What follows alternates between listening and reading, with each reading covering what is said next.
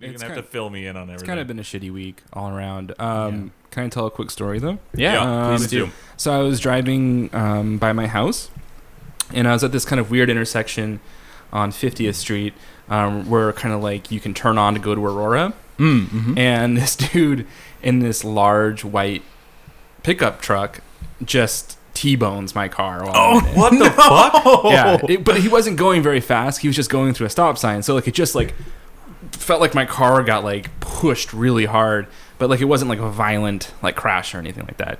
So I'm like, oh my Jesus Christ, I didn't see that one coming. And so I, but my car still runs fine because the Jeep or the truck was so high up Oh, that it just missed the wheels and everything. Mhm. It just hit the side. And so I'm like, whoa, okay. So I drive over and park in the Woodland Park Zoo, and I'm kind of like signaling to the guy, like, yeah, follow me, and we'll like figure out what's going on. yeah. And it was obviously an accident, but as I um, as the guy parks, it's this giant white truck, and the bumper is literally made of cast iron. What? Yeah, and on the bumper it says Iron Cross. Oh, whoa. And I'm like, I see this, uh, you know, and I'm looking back and I'm like, oh fuck! Like, did I just did a Nazi just hit me? Like, am, is this is what I'm at to deal with in the middle of my Monday? And I'm like, all right, I'm like, just you know, smile, get through it, get his insurance, and then you Yeah. know, go home. Right? Luckily, no one's injured. It looked fine. His bumper lights like barely scratched, yet the side of my car looks like some a giant punched it.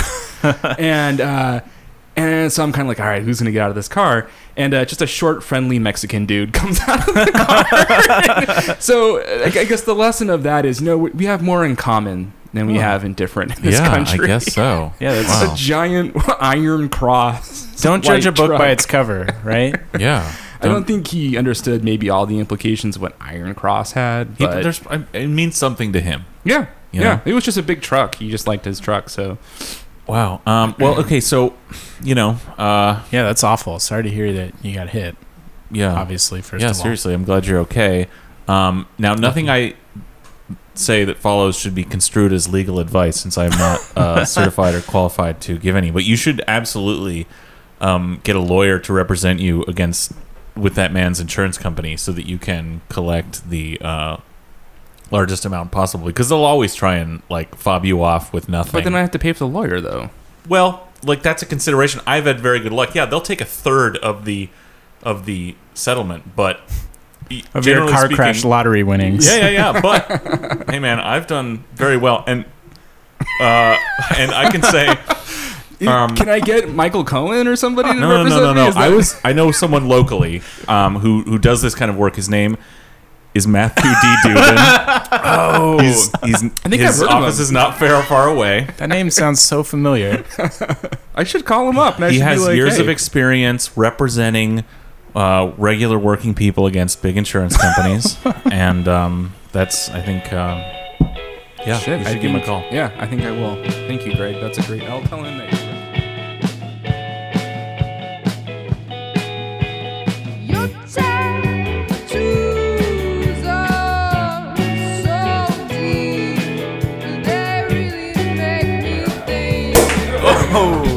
Opa! Hey! Welcome to Seattle Sucks, everyone. it's definitely a party atmosphere here. We're pouring the champagne uh, because it's a beautiful day, and we're on episode number seven. Lucky We're number seven. Seven deep, guys. Yeah, um, that Like- doesn't make any sense, but uh, It, mo- gotta drink something, and champagne is what we had. Mostly had a bottle of champagne in my fridge for the last uh, couple months that I needed to pop open. I figured, what better of an occasion than friends, or in this case, friend, Greg. Yeah. Well, all those jobs out there got some relief. We can all celebrate that. They won't be taxed. that's another thing to celebrate. oh, yeah. yeah. to the repeal. To jobs. to jobs. oh, speak it, man, I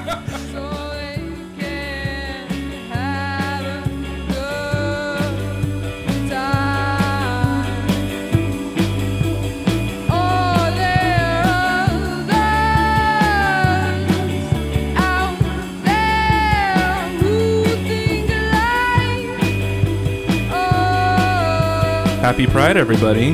happy Pride. Happy Pride Week. Uh, we're recording this episode on uh, what is it like Pride Day or what is it? At least in Seattle, The Pride Parade. The is day of the happening. parade. Yeah, Yeah. Okay. Uh, which is awesome because it's the only time that people in Seattle actually know how to dress for the summer.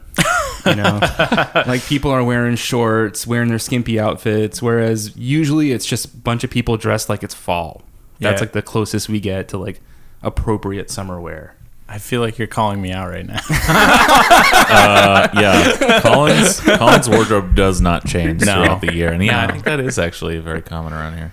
Yeah. it's because we don't have too much sunshine. It's like why buy a whole wardrobe for uh, literally like a month out of the Well, year? Well, because we maybe because we don't have so, uh, that much sunshine, I I can't take the heat. So I have to dress differently. I Mm-hmm. I abhor wearing shorts and looking like in, like an idiot school child. Yeah, Um, thank you for saying it because Uh, I I abhor it too. Uh, but I do. I regularly Greg, you do. don't have to wear the stockings. You realize it's Yeah. acceptable to not wear And the the stockings. giant the shorts. lollipop is really too much. Greg's summer outfit is literally a sailor outfit, uh, a giant lollipop. Hey man, uh, I live on a boat. I That can, would be- I can I can dress as a sailor if I want. Do it, man. Bring it back. That Yeah. was a thing for a long time. Yeah. You dress your children up like they're in the Navy or something. I don't know. It is summer in Seattle, and we do actually have like the best summer weather. Oh, it's amazing. It's like, you know, usually under 80 and there's a little breeze going through the air. I grew up in California where it's just like your summer is stark, zero clouds, uh, zero wind, no breeze. Yeah, Yeah. that's rough. Oh, it's That is horrifying. rough. I, Like hell, I, I lived in in the San Fernando Valley Okay. for like almost five years, and it would get in this shitty apartment with one little like wall AC unit. You know, that the outside, the like um, radiator outside part of was like in direct sunlight all day, so it was. It, it worked a little, but it would that was it for the whole apartment. It would get up to like it, in August it would be 115 degrees in the valley, and it would get down to all of like 90 at night. Oh my So, God. I, I don't know how I I I don't yeah, and yeah, the sun. You just you can't get away from the fucking sun. It's punishing. Everything's like a thousand degrees. Your car is a Yeah. thousand degrees. The ground, like if you take your sandals off, you're like, oh Jesus, made a huge mistake. So Yeah. we have it nice up here, Yeah. uh, especially in the summertime. If you're listening from out of state for some bizarre reason, um, the reputation of Seattle is that it is like one of the rainiest cities in America, and I think people have a you know uh, if you watch any like TV that's set here, like on The Killing, whatever I forget what network that is, like it's like he- like serious movie rain, like coming down in torrential like yeah, it's like. Road to Perdition style, like noir. yeah, and and it's that is not. It just basically rains on and off constantly every day, like in little dribbles for like seven, eight months of the year here, and so it's well deserved. Like we do, it is raining, but the summer is like um is really really one of the better summers in America. It's primo, and especially because of global warming, it's getting nicer and nicer. Uh, so I don't know, I don't know any hotter, and I'm I'm start to get against it. If it, Mm, you if know, it extended summer, that might be an improvement. But if But it just if gets hotter well, for the same period, I mean, it's already we've had some hot weeks already this Yeah. year, which is Yeah. early. So this is Definitely. early summer. Usually summer like you can only guarantee like a Seattle summer to start by like July 4th, you know? Hmm. And then it, it continues on into like early September. But this year we've already had some like 90 degree days and so I'm not looking for I mean August like Yeah, that Could could, be- be, like in the some- hundreds. Yeah, we could. I and the know. forest fires. It's just so much to look forward to. Uh, but because it is Pride, uh, we are broadcasting in our uh, just wearing thongs only. Yeah. Uh, so uh, here in the purple thong, uh, I'm Alex. In the red thong is Greg, Here I am. and in the blue thong, The blue is, winter Arctic thong. is Colin. Everybody. That's me.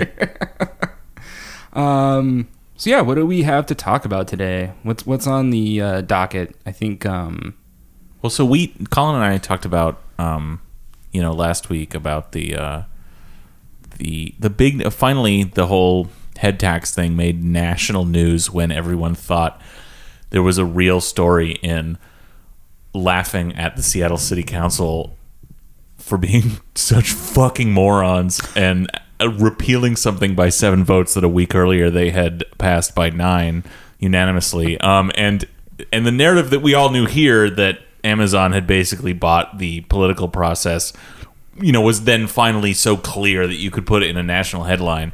But so we talked a little bit about that, and um, but I, you know, I still haven't really heard uh, your thoughts about it, Alex. Um, nothing new to add. I think it's pretty absurd all around. Whether you're a Democrat or a Republican, you can definitely sort of laugh at what happened. Um, what's going to be interesting though is we have an election coming up, and or at least this fall, and it uh, seven of the council members are up for reelection. And Awesome. And talking to inside sources, it sounds like they're pretty much all going to have to really fight for this one. um, Can't imagine why. Well, if they didn't, I mean, they were kind of milk toast before a lot of them, but now like they they really look. No matter who you are, they look like fucking morons. Yeah, well, uh, apparently a couple of them, uh, probably Bagshaw and Harrell, might might just call it quits and retire rather Good. than go through a Thank fuck. a painful uh, reelection. Um, also, it would make sense that uh, Bagshaw was leaving because she's you know, just been so wild lately with her uh, with her photocopier uh, chiding and, Well, and rule following. all of her so- all of her like office grievances that have just been building up all these years just in her she hasn't she's just like fuck it. I'm coming out loud and proud now. I'm i'm putting everything on the table. Sorry. Um yeah so Um, and then to add to the fuel on the fire, I guess, is this lawsuit over the vote that they had, which apparently, you know, as council members, you know, aren't allowed to sort of collude f- together for a vote. Um, Right. before this the is vote. like right. So supposedly they didn't follow the proper procedures of open, you know, it's open government rules and then notification ahead of time of the vote and that that I guess that's somewhat subjective in this case, but you know, there's a case to be made and someone's making it, but I, you know, I'm I just uh, I'm really skeptical of the sort of uh, efficacy of sunshine laws like this. Like, um, it's sort of it's sort of a fantasy, like a biz- a weird like fantasy to think that you can improve something about the political process by by like mandating all discussion between legislators happen in public it's totally impractical impractical. It's utterly unenforceable. Um, and it's not really it doesn't it's this very um, technocratic solution to like it's you know this stuff it's this thinking that comes out of the 70s like the post watergate era and like and it it's this very but it's this very technocratic liberal like idea that if you just have all these like rules in place to that'll make government better but the the funny thing is is in this particular case you know it is against the law for them to do that or against the rules let's put it that way at least. And uh, it's fine if Durkan does it. If she's the conduit for everything that's totally legal Okay. because she's not part of the council. So it only affects council members doing this um, I mean she can't tell other council members but if she's the, the only conduit of everything then that's fine that's not really a big deal I guess okay um, but it is against the rules, and yeah, they probably did break him in this case. So the lawsuit has been filed by none other than Lincoln Beauregard. Okay. Who you guys remember him? He uh, defended, or I guess he actually stopped. What did he do? He no, wasn't defending. he was, he was uh, um, suing Yeah. he was Okay. um he was representing the or some of or one of or some of see i've been out of this Yeah, um, it's I been- but- don't recall either. of the people of the the men who were accusing uh, former Seattle Mayor Ed Murray of uh, well child rape um, in the eighties. Uh, Ed Oh. Murray is gone now, uh, having resigned, and it seems.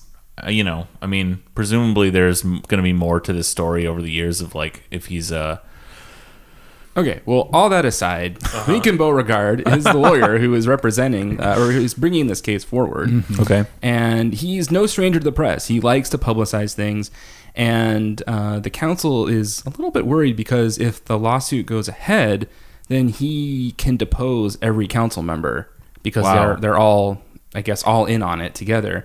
And the depositions would be done uh, three months before the election. So it would be perfect timing for just you know crazy headlines. I mean, who knows? And what- he'd be you able can to ask him publish. anything He'd he be able to publish the the depositions. Yes. Okay. Alex, I don't know if you know this, but it's called compromat. Uh, I am familiar with that. um, and so uh, it's just kind of a crazy time uh, for the city. And Well, good lord. I mean, talk about cutting off your nose to spite your face almost. like, what a farce. To repeal legislation that you passed unanimously and then to do it by violating some, as Greg said, just ridiculous sort of procedural issue and then potentially face deposition. Yeah, I mean, like, all of this. it's like an arrested shooting development yourself in the episode or something. I mean, Yeah, it is. Yeah, it's or like it um, defies reality almost. like a really like small time and banal um uh the like the thick of it or something you know? Yeah. Yeah. um yeah but so if it if it if somehow so if this lawsuit I, I mean again i haven't been following this does that would this invalidate the actual repeal vote then That's what I read, and that's what we reported last oh that's right episode. we did say well, that okay yeah, if if a judge or a jury decided that they were guilty, then it would. Um, although, presumably they could then just turn around and re repeal it and just go through the fucking motions right, it doesn't have any major consequences beyond just it being a headline that people can turn into whatever. Well, I mean, there's the small chance that them being made a laughing stock in the national press for a day, you, you know, even if it was just a day, like changes the calculus for them when if they have to come back and repeal it again. But you know, I don't- I probably people would not care at that point. Maybe maybe it'll only, uh, you know, go down by six votes or something. Yeah, somebody know. somebody might flip. That that would potentially be wise, but it's probably worth mentioning again that um, because of this procedural issue, the no tax on jobs referendum did have to turn in those signatures uh, two weeks ago. Right, now, they're I guess their it was. ass, right? So it's also possible in some weird world that we may inhabit that it could actually end up being on the ballot. Like after if all after all this bullshit, Yeah. the council God, stays is- out, decides, well, this is- fuck it, we'll Yeah. stay No, no, out of it, This and is perfect, right? Because what's going to happen is it'll make the ballot, the voters will turn it down, and then the council will have to re-vote on it, and then of course they'll kill it, right? so it'll be like a complete. Uh, I mean, it'll be truly an amazing Yeah. like moment I- in Seattle politics. Yeah, we'll need a schoolhouse rock of like just to explain how did we get here? this has always been my stated hope and wish is that we would have this insane, bitter, bizarre fight over this referendum, and I, I, I doubt that's going to happen. That Yeah. would- a lot of shit would have to go down for this to actually matter, but oh man, it would be so. Yeah, I, I think you're right on that. It's a minuscule po- possibility, but it is a possibility. Totally. Um, so, so yeah, there, there's going to be quite quite a fight coming up in the in the re-election, and another kind of interesting, I guess, uh, development or, or something like that. Well, let me ask. Let me ask. Out like you're saying, um, these seven who are up for reelection, um, either, well, some of them might not run, or the others are. There's a feeling like a lot of them are going to have to fight for it, and I'm like, well, why do you think that? And or why are the people you're talking to? Why do they think that? Right. So one thing in particular that that'll make the election interesting is the new voucher system that we have enacted, and I don't know if any other cities or major cities have done this, but it's it's definitely unique, right? Where every uh, Seattleite gets four democracy vouchers. I can't remember exactly how much each one's worth. They're like twenty five 20, bucks. I 25 think. bucks I- each. Yeah, yeah. Okay. I, I I did. I used mine in the last election. Yep. And so what happens is if you any candidate who or anyone who declares that they're running can get 150 $10 donations, then they are eligible to receive the vouchers, which are worth up to $200,000. Wow. So uh, basically, because of the voucher system, you're going to see a lot more, a lower ba- uh, bar to entry for this election.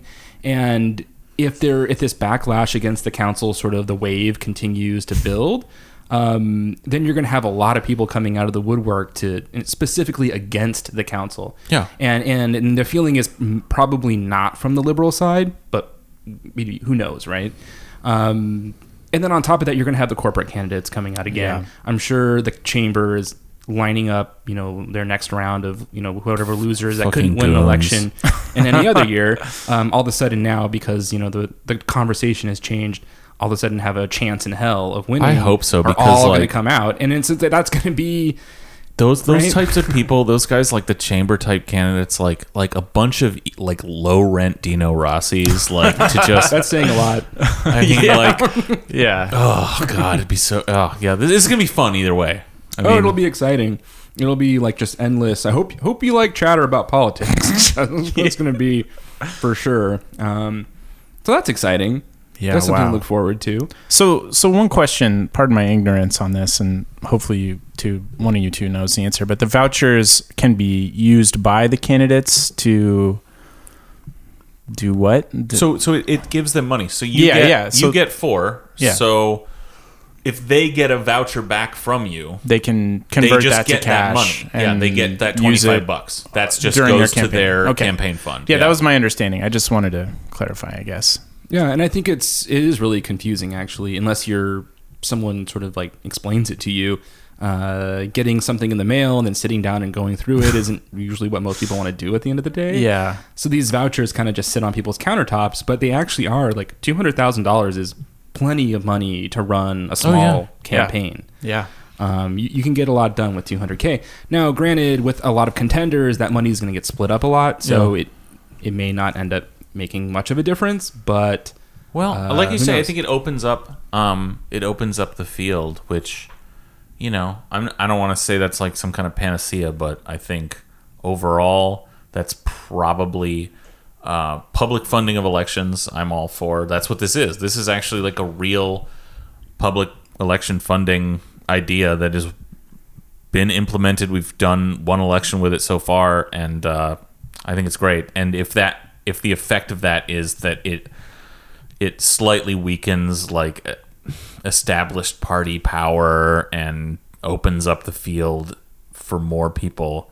Um, that's overall pretty great. In practice, it'll yeah, it'll probably because just you know this world in this city sucks. It'll probably be a wash. It'll probably just be as good for like insane libertarian shitheads Yeah. as anyone else. But who knows? I don't know. I mean, overall, I'm for it.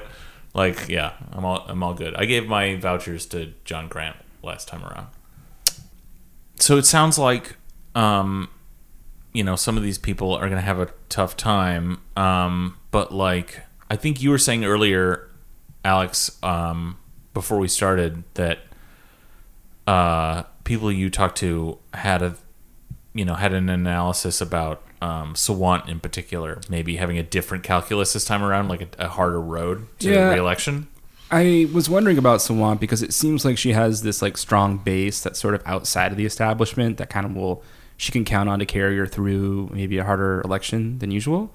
Um, but the thought is that um, because of her backing of Jon Grant and not Mosqueda, that she alienated a lot of labor and labor-backed candidates, Okay. and and that might weaken her chances.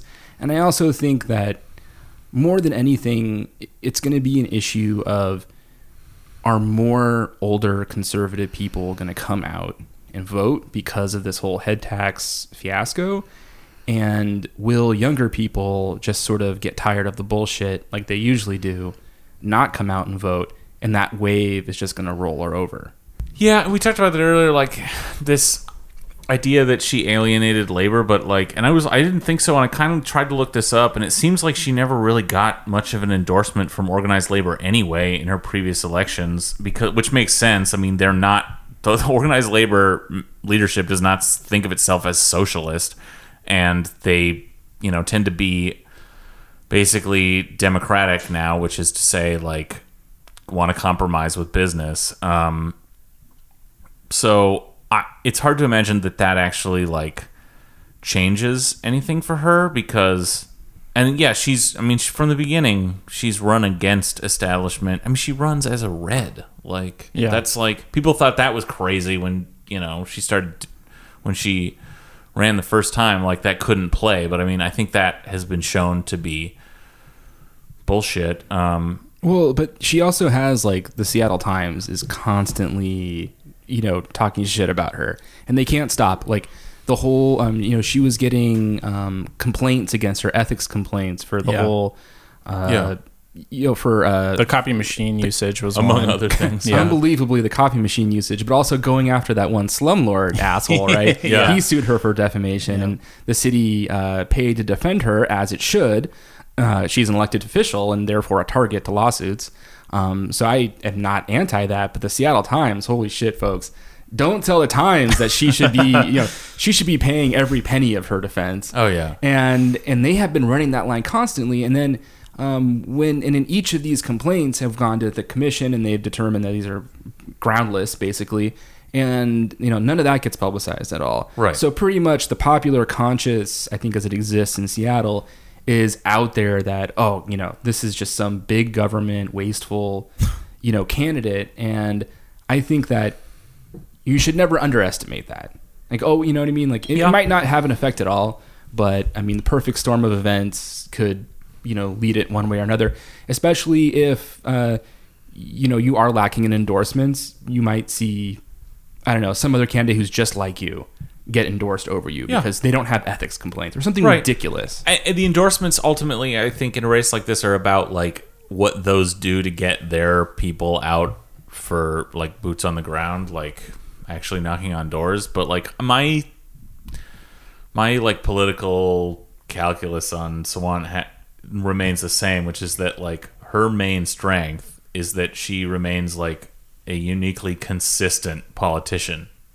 Whatever the case, she always sticks to basically what you would imagine she you, you don't have to like guess like you do with any democrat who's like you could come out and say anything about any issue. Well you know we looked at the facts and in this case because of these arcane you know uh technical issues and strategy you know i'm gonna but no she she sticks with exactly what you would think she would on basically everything i think that gives her a strength and i think it's all i also think it's the right strategy even if she loses. So I, I'll stick to that like today, and even if standing up against Amazon and you know calling for the heads of business and whatever else like David Horsey puts in fucking cartoons, I, I even if it, she loses, I say that's still the right strategy because you have to think longer term than this. But mm-hmm. But it, it fits into a larger sort of weird conception though, because you have um, what's his name, uh, Bezerow writing columns for Seattle Times talking about you know my parents survived Stalinism, Yeah. and and that being equated with her, and I think like Yeah. it's obviously totally r- ridiculous, right? But maybe call it the Howard Dean effect, but like I think that people are actually afraid of like you know once people a large scale it gets largely publicized how quote unquote extreme you are even if you're not then you're you're basically fighting uphill Yeah, I, but it hasn't hurt her to now. And again, like, again, it's. I think that's this liberal conception of how politics works. but that's Like, what happened to Howard Dean though No, he that's was what, like look what happened perfectly to fine Barack Obama. Okay, they called him a communist, a Muslim communist foreigner for eight fucking years, and it's like you can't go any farther than that. So like, why not? why not just stick to your principles? You know, they're gonna do this shit anyway. That's what's so funny about her being called like this radical Stalinist is like you can't she might as well be what she is and stick to her principles because they'd be doing that anyway. Even if they call, Yeah. dude, I have heard Lenato in the. I have heard people refer to Michael Bryan as a communist. Yeah, at I- work. Okay, yeah, so heard- like it doesn't fucking matter. like you might as well stick to your fucking principles because if you just like anything that acknowledges the essential fucking conflict of interest between billionaires and everyone else is going to be like thought of as That's communist. or- It, that's yeah. a fucking serious cl- thing. So like, Yeah. it doesn't fucking matter. You might as well. well i agree that it doesn't matter like i don't Yeah. think she should change her tune or Yeah. anything or be less of a candidate that she, she already is. But I think that it is. I don't think it's necessarily taken for granted that that's going to carry her. Yeah, no, I through, agree. Especially because, like we all we all know, Seattle isn't a liberal utopia. You know, we we like to do some liberal things every now and then. We definitely we definitely love token liberalism. My God, We're Uh, all Randians now. yeah, but for the most part, I mean, yeah, Seattle. It, you know, you can't rely on a liberal uh, base supporting you purely on that. Yeah. Well, I mean, to your point about like the old conservative people, like how much they come out and vote. I again, I think it's the same thing in the city and nationally. They always vote. They always will. But they're real. These real hard Republicans, the worst people in America, are really only about actually twenty five percent of America. Um, it's just that nobody fucking votes. So whether this will work or not, I don't know. But if you can be something so different, like Kshama Sawant, something s- that actually gets people who otherwise wouldn't vote out to vote, then that's re- that's the only way forward. Whether it works in this particular election or not, I don't know. Works enough, but that is that is the path forward. Is being something so fucking out of the box that another 50% of America and Seattle who don't fucking vote actually comes out. Yeah, I agree. And her her- the only the only downside to her is that she's limited right by her constituency.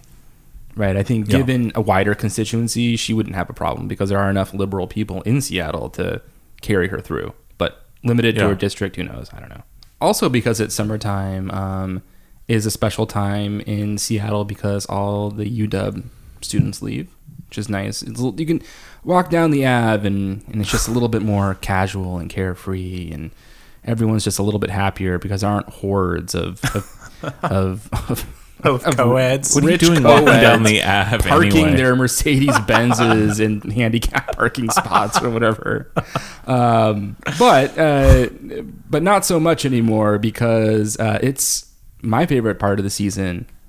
Amazon intern season, folks. uh, so just when you, they thought you could take a breather in the U district, they're bringing in about oh 900 to a thousand interns. Have fun uh, navigating that. They also have to like the infrastructure cost is like Yeah. crazy. They have to dedicate new bus lines. Let's put that. Cool. Uh, I mean, that just says it all, right? Like it's so uh, that's it's it's so hard to like explain.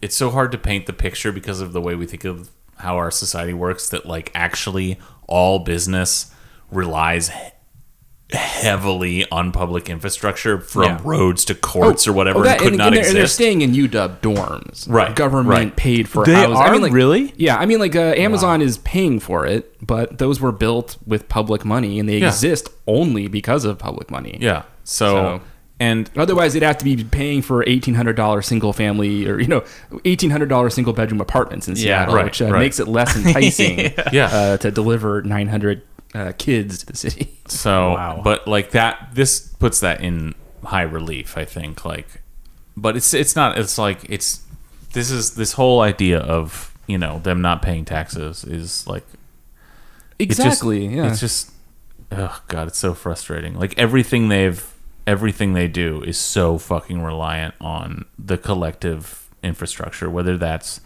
you know just from the roads to courts to the actual fucking like everything has actually been invented basically at universities and then given basically Yeah. freely to business. So Mhm. all Yeah, technology, let alone you know, the technology they use to yeah.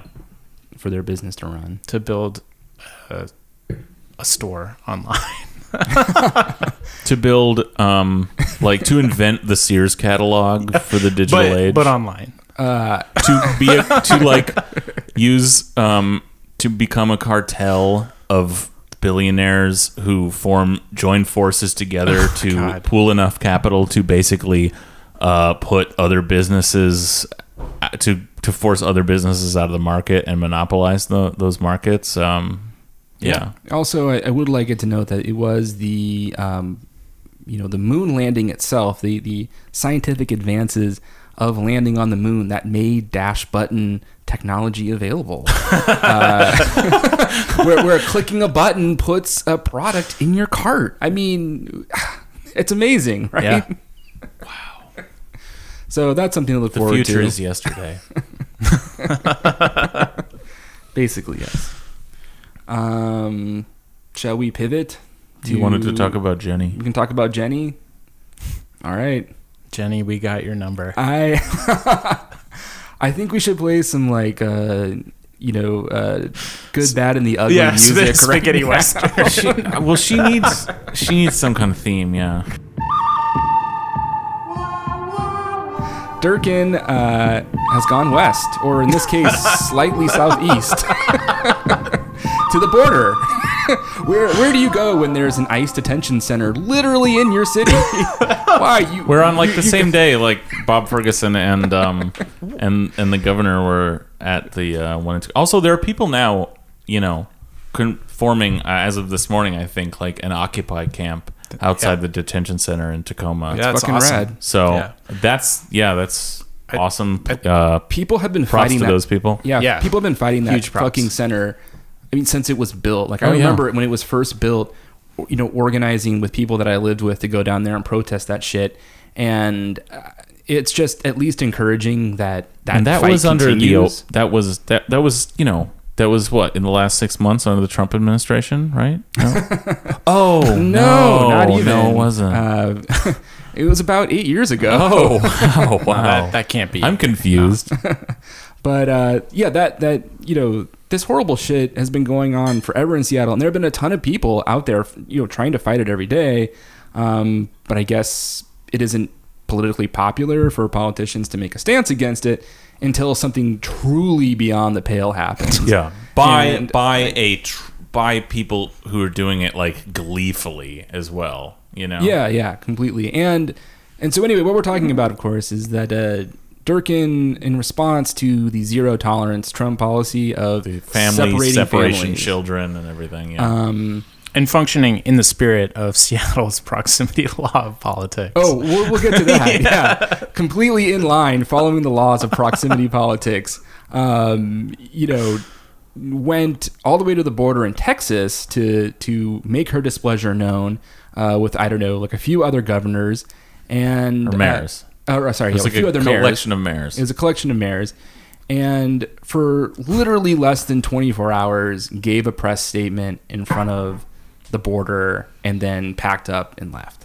And that was their photo op. And I wonder what you guys think. Like, I mean, I'm pretty cynical politically, so I just see it as like, this is a photo op. But I mean, it's also a horrible, horrible thing, Well, and yeah. she should be outspoken against it. So I'm not against like it on principle, but I do feel a little bit like maybe it was it was done because it was very visible and it was a way to get headlines. I guess you know when we started this show, th- this is something I think we talked about with respect to the um, toll roads that were going to be enacted on city streets.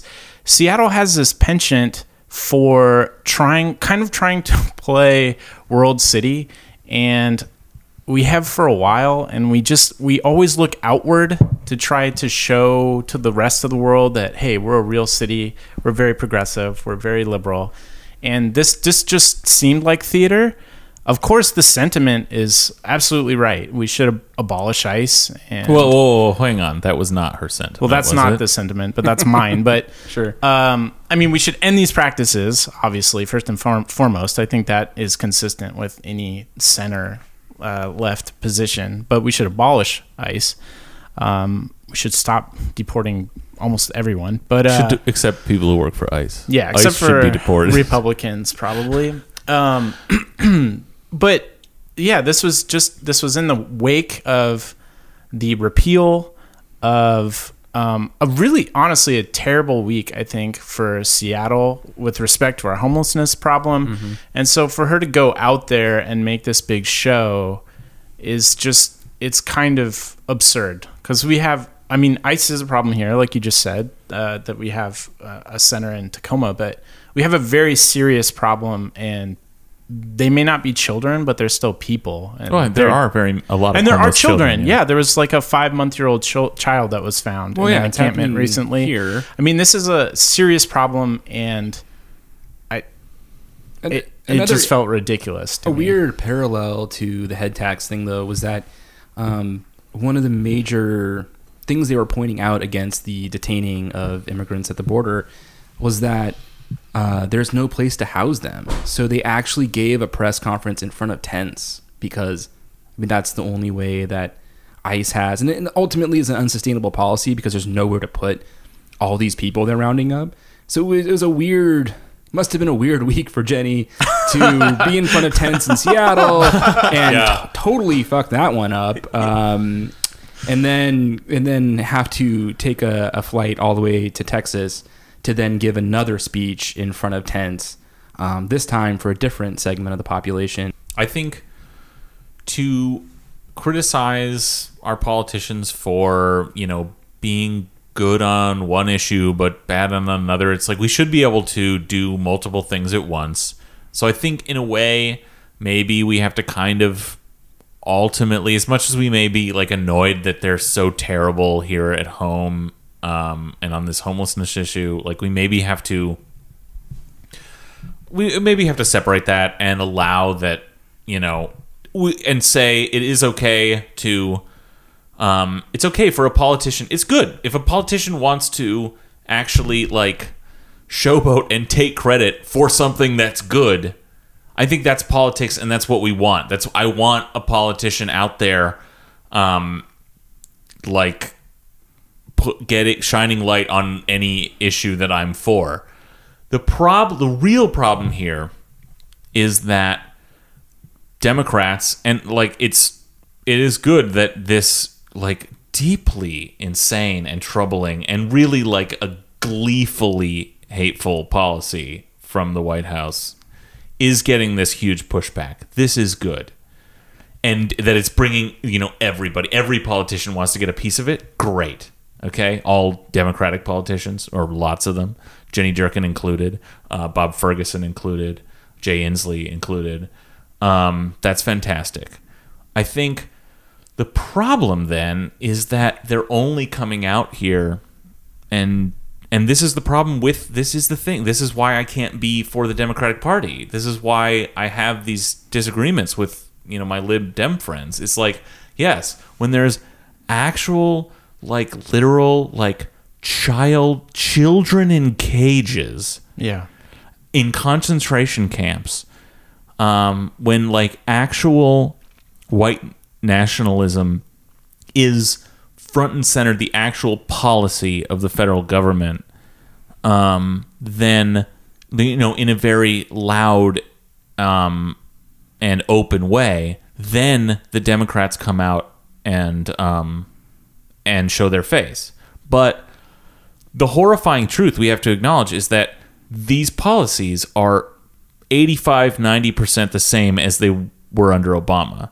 Yeah. Obama oh deported more people than any administration in those 8 years any administration in history com- like combined. Yeah, I think because more than the previous two combined. Well, Well, because but we mostly didn't- because of ICE had just been created, Well- and he had eight years of ICE to do this work for him. So Well, I mean, yeah. it's in context, yes. Well, yeah, that's that's.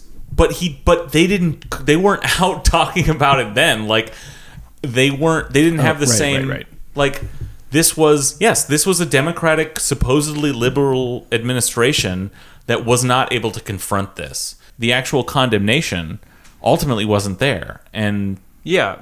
so that's why that's why I'm cynical about this shit. Is like it's great that these people are getting out and condemning this, but you know where's it been? You know. It's because they have no ideology. And I guess that's what I was sort of trying to get to is about why it's so grating to see Durkan out there. It's it's only applied when it's opportune. Yeah. It it's it doesn't reflect an ideology. This is the easiest thing to do to come out against this, right? Like it Yeah. actually takes nothing. If you're a normal person, this is reprehensible to you. I mean, Yeah. I- like it's the easiest thing you can do. So they're doing it because it's easy, because they don't believe in anything. rather than having a firm like ideological like worldview that- Yes. and then for eight years as uh, running the government Right, but They never said that. Specifically, Durkan herself, though, Yeah. right? Like, I mean, yeah, we could, um, of course, blow this up to a large national issue, but um, you know, I never saw any uh, Ferguson or Durkan, at least that I know of, uh, ever make a statement before any of this or No. have a position on it. No. And then to all of a sudden take a plane and then fly down there as some sort of like, you know, big message uh, just seemed like a little bit out of nowhere. And and listen, like if that's what it takes to get a conversation about ICE in in SeaTac going, then I'm all for it. I'm not against any of that. But I am skeptical that like the question is are they leading on these issues like i think when i you know i get into these arguments i call i know you do too where it's Yeah. like our lib dem friends will go like well all these these democrats hillary and obama and durkan you know they're for they're for all these progressive things like lgbt rights okay Yeah. and it's like okay they are now but do you remember that Barack Obama ran Yeah. for Yeah. president, Yeah. as did Hillary Clinton, uh, against you know against marriage equality. Yep. And it's like you have to understand that was not that long ago. So they actually haven't led on that. We could go deeper into that, but it's not Yeah. the point. Yeah. They haven't led on these issues. They've once other people, uh, grassroots movements, have changed the um, the American public's opinion on things. Then the Democrats come in Yeah. and are suddenly for them.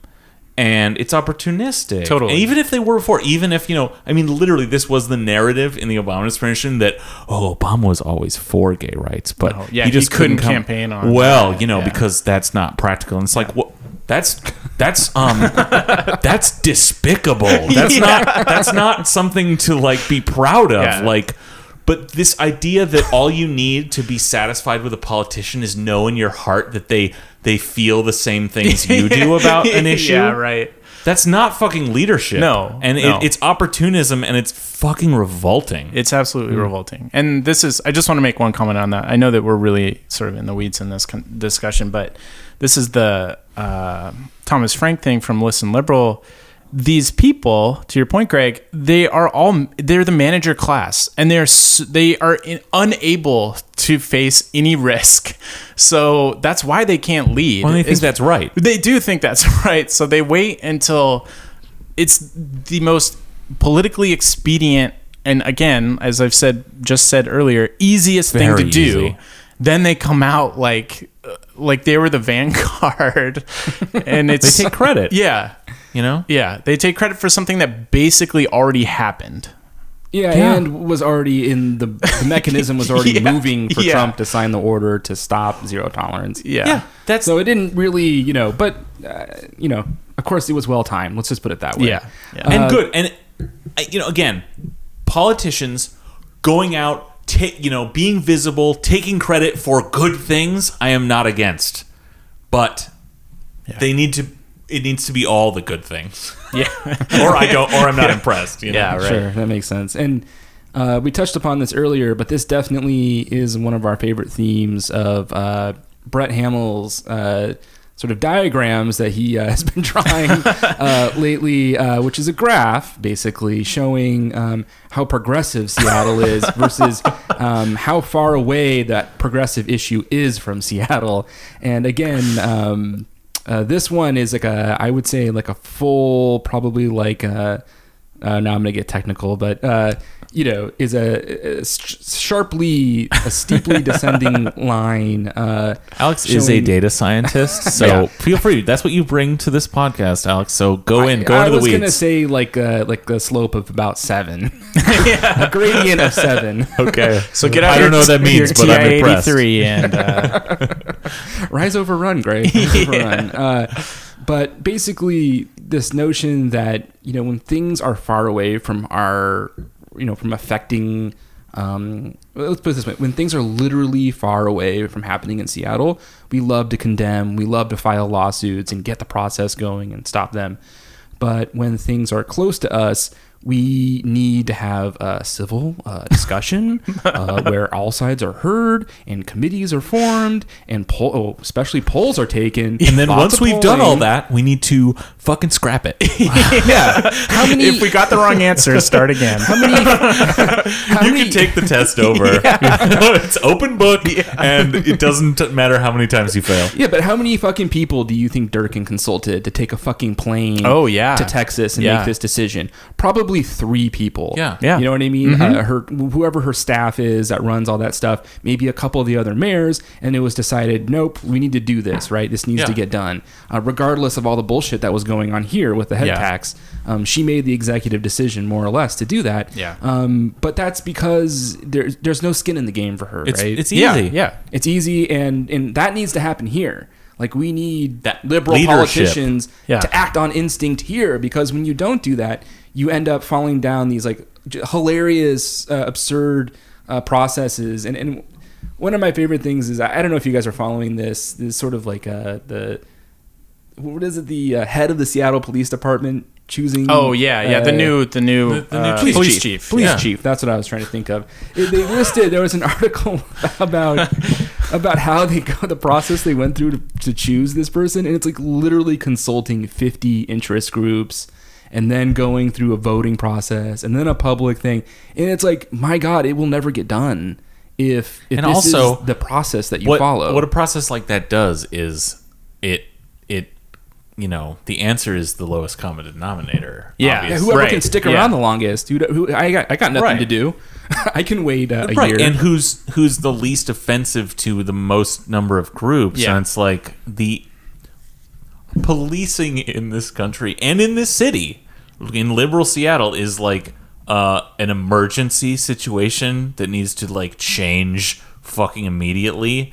Uh, so that's yeah, that's not that's not the leadership we need. You know, Yeah, Not- not leadership all. to me on this process isn't like a, a crazy, long, drawn out, multiple, you know, uh, you know, hundreds of opinions consulted to make a decision. It should it should be obvious, right? Like, Yeah, someone who's gonna. You need a chief who's gonna come in and work hand in hand with a mayor to fire a shitload of cops. yeah. And Durkan herself is, at least in words, uh, for cleaning up the Seattle Police Department.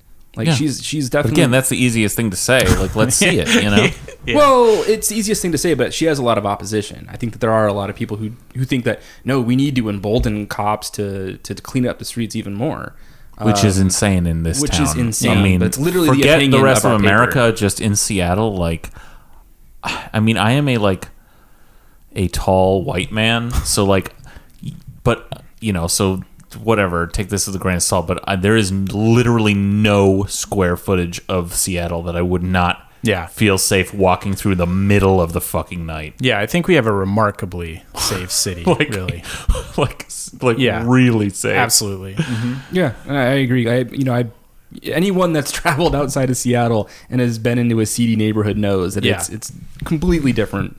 Um, you know, but for whatever reason, you know, it's just not obvious to people here, right? Well, even in those, like everywhere in America, a police. We need to abolish policing and completely rebuild our like safety services from the ground up with multiple like solutions to different problems that don't then like remove like anyone who's ever been a cop basically but but in this pro- if that's not going to happen tomorrow here our selection of a chief should include completely at least like rebuilding the SPD Yeah, under Ah, different that would rules be nice. yeah wouldn't it?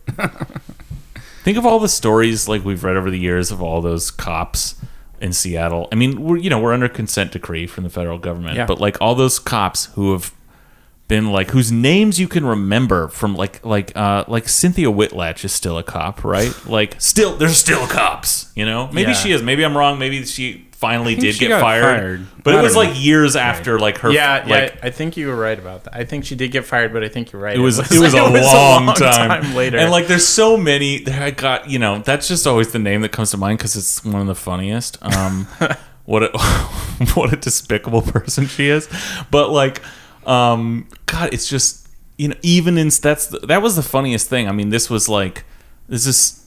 I don't even remember what year the de- consent decree was, but like that was a big. I feel like that was a big shock to people, like because we do have this we feel like Seattle is this liberal progressive place and then to find out that SPD is like barely any better than like the LA County Sheriff's Department like it, that really like blew some people's minds. yeah, absolutely. Well, you got nothing to do, you know.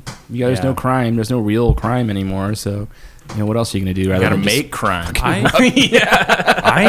I But anyway, I think just to round off uh, the episode, uh, I just want to reiterate that uh, summertime in Seattle is a little bit of uh, the agony in the ecstasy. And the ecstasy, of course, is the amazing weather and the fact that people in general come out of their houses.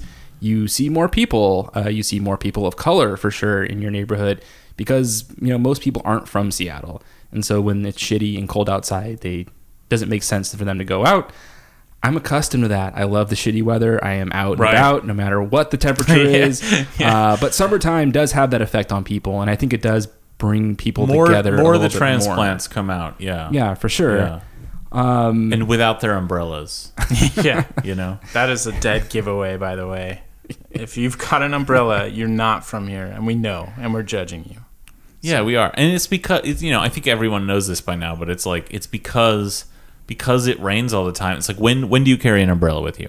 When it might rain. Well, it might rain fucking eight months of the year, so Yeah. you better just like instead of carrying this giant piece of equipment, You're gonna have like- to wear it on your back like your Jimbo or something. Yeah, yeah. like you just have to, you know, take other per, other precautions. Um, but uh, yeah, no, all yeah, that's a good point. All the transplants kind of come out because they're like, oh, finally. Yeah, and but then on top of this, you just have to deal with more people in general, and everything just sort of starting to suck a little bit more because it's just way overcrowded and there isn't the infrastructure to deal with it. And one thing that I thought was really funny, and I think Colin, you can speak to the Yeah. specifics on this, but I read uh, there was some like you know press release about Canlis, the you know super fancy restaurant in Seattle. Our one like really Yeah. really nice restaurant. the restaurant. only, we have one. the only I would say really nice restaurant. Isn't it the only one where you have to wear a jacket? Is that I, true? yeah, it's- I think it's Um, the only dress one code of- in Seattle. yeah. I mean, I think there are some like some of the like clubs probably Oh, like okay. the. But those are um, clubs. you yeah, know. yeah. But uh, yeah, the only restaurant in Seattle where you need to wear a jacket, right? You gotta at I've never been. make I've never some been either. semblance of uh, civilization as they would see it. Uh, uh, makes sense there. Uh, but anyway, they decided to host, of all things, because of course Seattle's going this way, Shake Shack Day. so Naturally. Wait, what? uh, so Shake Shack, if you're not familiar, is I believe it started in New York, and it's just like a literally a shack that uh, makes hamburgers and shakes. okay. And uh, sounds like Greg's sounds like favorite. a lot of other things in America. sure, sure, sure, sure. But this one was particularly Oh, beloved. it was like in a New hip York. thing for Yeah, a minute, yeah. like a fad. Okay, No, well, it. it. was always very popular in New Okay, York. all right, and I all think right. mostly because it was cheap and fast. And they also, oh, this is so Seattle. Are you ready? So the one that I went to in Madison Park had a separate line for pets. Aw. So your what? dog could get a Shake Shack dessert, like an ice cream. Wait, but could you could people order too? But it was like No, people no, with pets. No, it was pet only line. So you had to, so if you wanted something for your that's not if you wanted something for your pet, Yeah, and wouldn't you, you wanted something, you had to wait in in both to lines get all the way it? through. Mm, Probably I don't only for a pet. Yeah, but Yeah. but basically they had a separate line that um, you could access if you had a pet and wanted to order dog ice cream or some sort of dog treat. And it, I mean, it was hilarious. But I, I do see that actually. It sounds like a Portlandia like, sketch. like in New York. What it the wa- fuck are you even talking about? I just have no what dog fucking ice cream. I mean, this Okay, is Oh, that yeah, is a dude, real that thing. is by a the thing. way. Yeah, I dude, just- I was out in line for Molly Moons. That's a once, thing, yeah. And someone was like, "I'll have the dog flavor, blah blah blah," and I was like, "Wait, what is this person doing?" And then she literally ordered ice cream for, made for her now dog. at now Molly dog Moons. flavored ice cream I would eat. Who are you, Obama? yeah, right. Um, okay, I, I, I just, I'm so confused. I know this is really like, like, um, oh, the kids these days, whatever. I don't know. I just don't.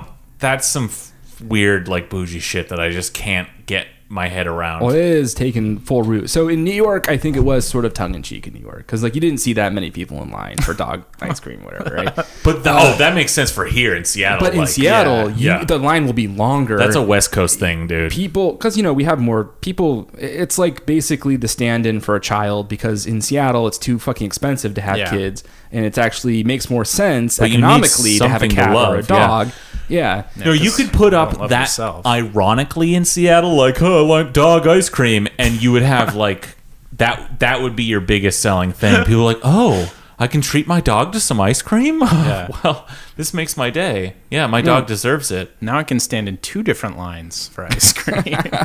yeah the people are already No. in a long enough line as it is That I again, maybe this is everywhere. Maybe this just, but still now. I remember when Molly Moons first opened, like fuck before I left for LA. Yeah, right. this long, is like almost like eight ago. years ago, yeah, right? very long time ago. Like and just the lines around the block because it was our first like boutique ice cream shop, Yeah. and like there are now eighteen Molly Moons and forty seven other boutique Yeah, ice cream shops, everywhere. and still somehow they managed to have fucking lines out the door. That's because they take so goddamn long to serve you. you know, that's one of the. Everyone's got to taste all the God, flavors. that, that drives me and it's insane. like, you know what? I, okay, yeah. fuck you and your samples. Yeah, I have you. never got a sample of anything Yeah, fuck anywhere that wasn't sitting open free to grab. Go now, off if there's just a sample to grab, if there's a fucking sample just out to grab, I will fucking gravitate to that. I will go out of my way. I'll go to an aisle I don't even want to go down at Costco to grab a fucking free sample that's just fucking sitting there. But I have never, never asked for a sample. Take a fucking risk. Just order what fucking sounds good and go. Fuck. I just the idea of asking someone to give you a little like paper or wooden spoon it scoop of nuts. something is fucking insane. Yeah. Ju- if You're it, a just fucking order it. Next time you'll know whether you like it or not. Next time, just order a fucking ice cream. Jesus. also, it's all good. It's all fucking sugar and milk. Yeah, folks. yeah. You're gonna get your uh, sugar rush one way or the other. It is good to get that. That that's what we try to do. We try to get that cider Greg out, and because someone, Yeah. you know, it feels good. That's his I'm bod that just came out. That was amazing. Yeah, my Uh, blood's up, guys. Like, Here's the you can. There's some champagne left. okay, yeah, I'm Yeah, drinking you- from the you bottle might now. you earned it. But uh, so I saw this. Uh, I thought, oh, that, that's that's funny. You know what I mean? Like Canlis hosting the Shake Shack.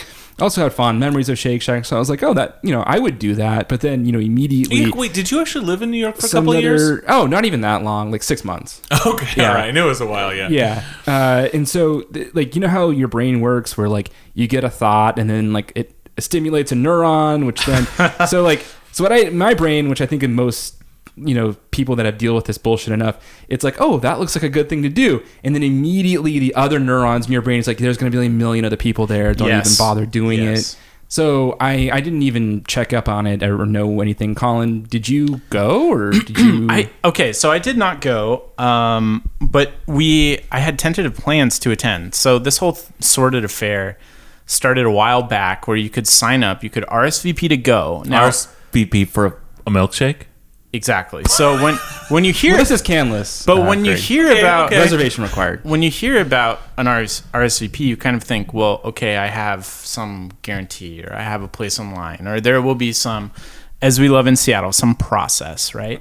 so then, about maybe a week later, there's this email that goes, hey, everybody on the RSVP list. The RSVP list doesn't mean anything at all. You're not guaranteed to anything. Oh, and by the way, there's no parking. So uh, figure that out somehow. And immediately, I responded to everyone that I was going to go with, and I said, "We're not going. This is going. this is going to be a catastrophe." And so, um, leading up to that, uh, I, in this group text, um, we were just kind of arguing and.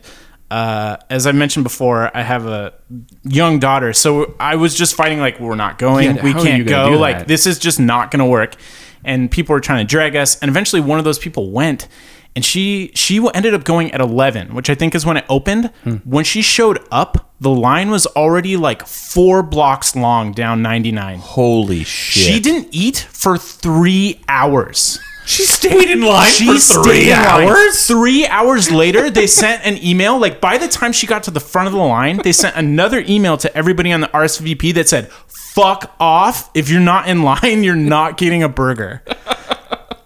And so, What is it about people in this town that they have to stay. Like, and that's what I was saying. I was like, "Why would you want to do that? That's three hours." there's so many fucking shakes and burgers in this town? And you know what? They weren't even serving shakes. Oh, They man. only had burgers, Whoa, whoa, whoa, fries, whoa, whoa, and like whoa, whoa, whoa. It's called fucking Shake Shack. Exactly. It doesn't even say burger in the name. Like, what Maybe they're is trying going to on? pull an IHOB. Okay, now wait a minute. Let's Pivot clarify away from something. shakes and breakfast. Does in their normal menu does Canlis have a burger on the menu? Because that would be insane to me. But I, at the same time, wouldn't be surprised if they do. I, Absolutely I don't not. know. Okay, yeah, thank. I Okay, don't know. okay, good, good. You've It- that restores some of my faith in my concept of humanity. Okay, prefix kind of menu. yeah, sort of great, thing. great. Okay, I hope to Christ there's no burger. If I go to Canlis one day and I'm like, man, I finally made it. I, I, I'm like, Well, by the I throw on the you it, jacket they pull out of a closet to make me wear, and uh, and I sit down at my table and I open a menu and it has like the Canlis burger. I'm gonna fu- I'm gonna just my mm, oh the like the depression. You'll see it in my body just sink and go. Oh my what, god, what you're gonna what's do is you're, you're gonna by by the time that this happens, right? I mean, things are changing, uh, getting more casual every day in Seattle. By the time this happens, you're gonna get there.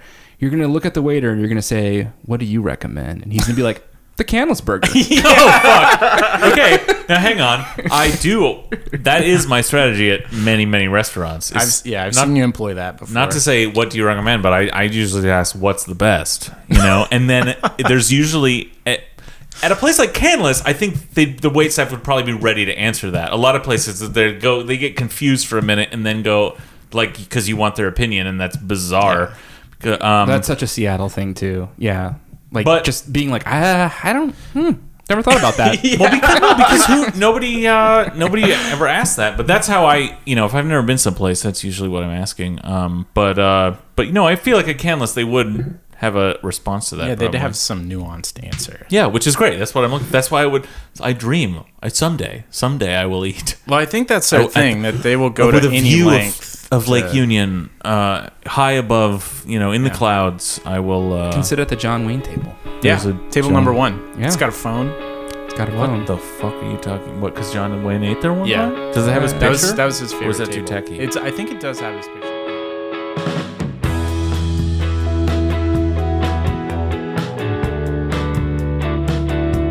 Everybody, uh, enjoy your Pride uh, week, or I guess it's over now, but I hope you enjoyed your Pride week.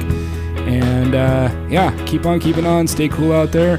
Uh, hit us up on Twitter at uh, Seattle Sucks Pod. And uh, don't forget to subscribe on iTunes or the Google has a podcast app Yeah, out now, and we're on there. and we're on it. So you Oh, should cool. you should check it out. Um, it's pretty rad. Anyways, uh, yeah, talk to you all later. See ya. Right on.